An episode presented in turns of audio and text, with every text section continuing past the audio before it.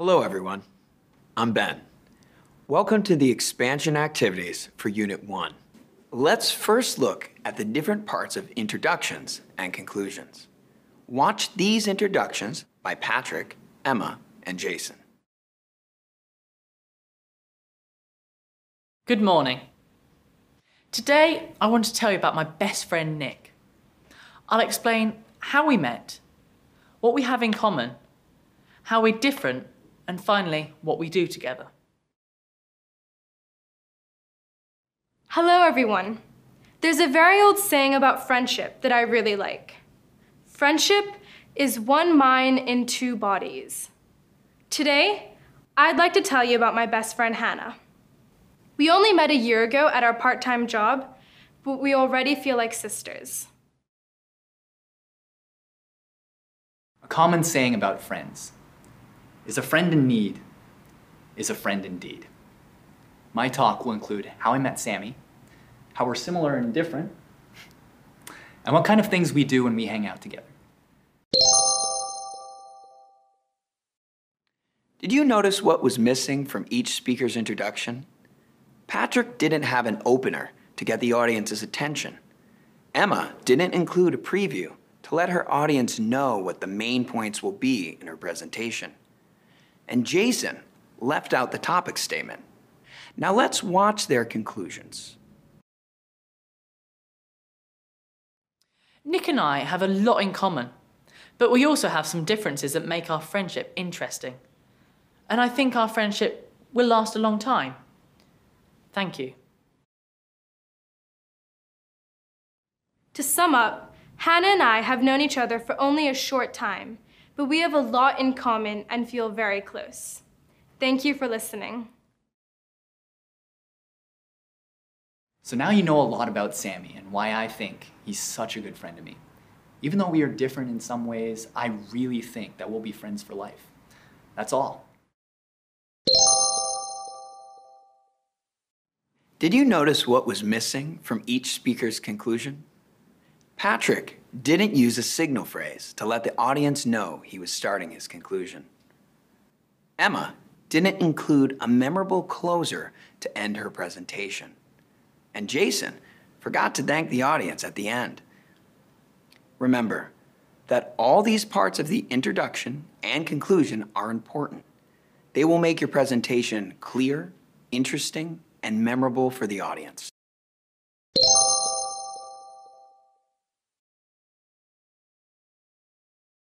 Now let's look at the different types of openers and closers you can use to begin and end presentations.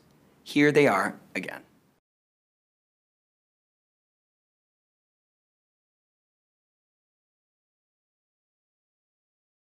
Now watch Patrick, Emma, and Jason. Notice what type of opener each speaker uses. Good afternoon, everyone. I'm Patrick. Last year was a difficult time for me. My girlfriend broke up with me. I failed an entrance exam, and I injured my leg in football practice. Actually, I was miserable for a long time, and I wasn't fun to be with. However, my best friend Nick was always there for me. Today, I want. Good morning. What is one thing in your life that you can't live without? Well, for me, it's my friends. Today, I. Hello, everyone. Here's an interesting fact you may not know. Every year, on the first Sunday in August, there's a holiday called Friendship Day. That's right. It's for us to be thankful for our friends. This morning, I'd like. Did you notice that Patrick told a short story, Emma asked the audience a question, and Jason began with an interesting fact? These are all good ways to quickly get the audience interested in your topic. Okay, let's now look at the same speakers ending their presentations. Notice what type of closer each speaker uses. So, after you go home today, think about what it means to be a good friend. And make sure you do something nice for your friends soon. Thank you for listening. In the end, when I think about the meaning of friendship, I realize that friends are really what makes life worth living. Thank you. I hope that hearing about my friendship with Sammy has motivated you to tell us about your best friend too. I'm looking forward to that. Thank you. Did you notice that Patrick gave the audience a call to action by asking them to do something after they go home? Emma ended by emphasizing the importance of her topic, and Jason finished by passing the mic to other speakers. These are all good ways to make your presentation memorable.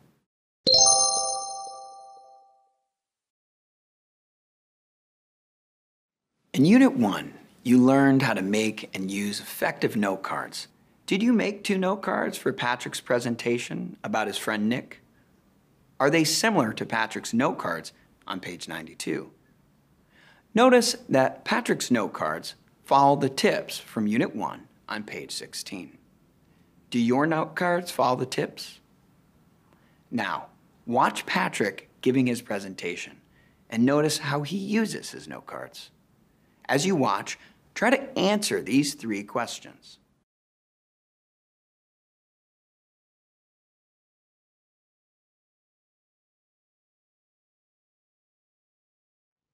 I've known Nick since junior high school, and he's one of my best friends. What kind of person is he?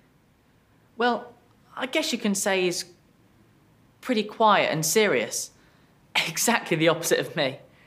He likes spending a lot of time at home with his music, and he's not really into parties or hanging out. He's also not very neat and tidy. In fact, his room is a real mess. The floor is covered with his clothes. It kind of looks like a typhoon hit his room. Nick's totally into classical music, and he loves playing the piano, usually two or three hours a day. I don't really enjoy classical music, but I'm a big fan of blues music. I'm sure you noticed that Patrick uses his note cards very effectively when he's speaking. He only looks at them a few times, he holds them comfortably, and he doesn't read out loud while looking down at them. Using note cards effectively, like Patrick, takes practice. So don't worry, you'll get much better at it during this course.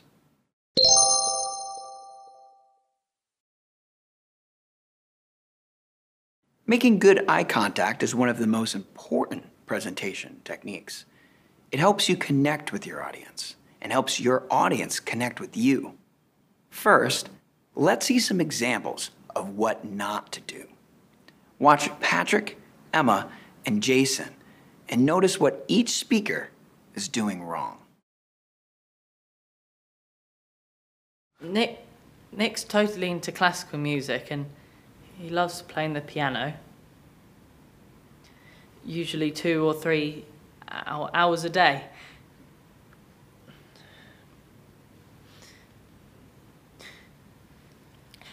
Uh, I don't really enjoy classical music, but I'm a big fan of blues music. So when, when, sorry, um, when Nick and I meet up around once a month, I usually take him to one of my favourite live blues clubs. Actually, I think he's starting to like blues. Occasionally, I go with him to a classical concert in the city, but I always fall asleep in, in the middle of it.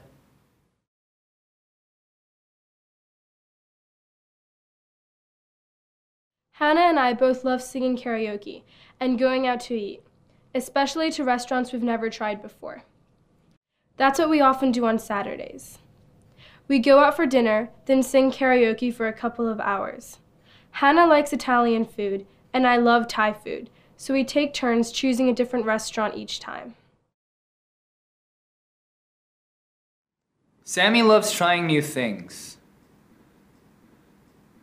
especially extreme sports. Right now, he's into um, paragliding and kite surfing. That's a bit too much for me. I prefer running, cycling, and swimming. They're a lot safer and really good exercise. Actually, Sammy and I are training together for a triathlon race. That's what we do twice a week on Wednesday evening and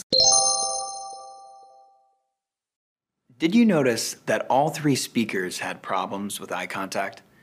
Patrick didn't look at the audience enough, and he also hit his face a few times with his note card.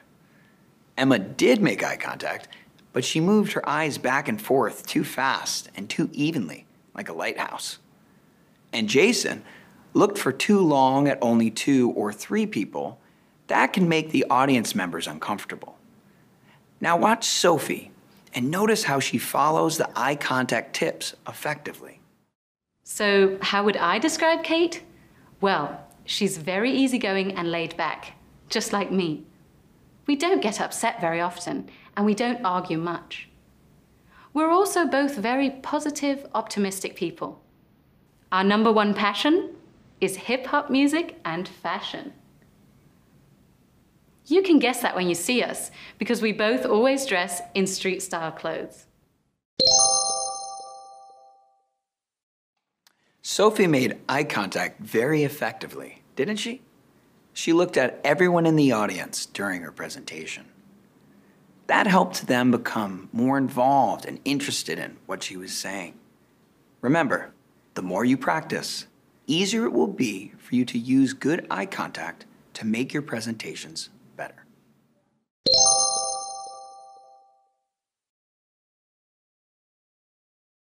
You can use PowerPoint to add a visual element to your presentation. Try to follow the tips in the Present Yourself section of every unit.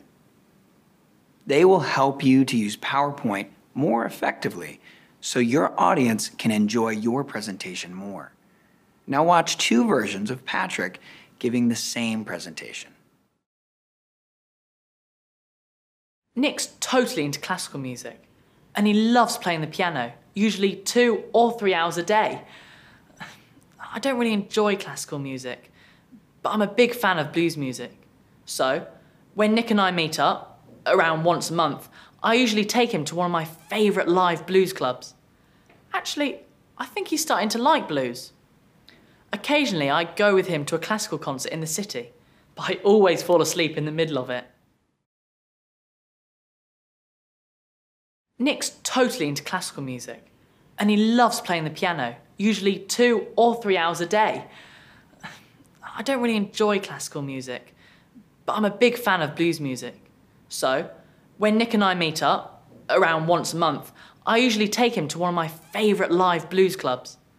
Actually, I think he's starting to like blues. Occasionally, I go with him to a classical concert in the city, but I always fall asleep in the middle of it. Patrick's second version was much better, wasn't it? In his first version, he had too much information on the slide and he used complete sentences. But in the second version, Patrick used key words and short phrases on his slide. Remember those simple tips whenever you use PowerPoint.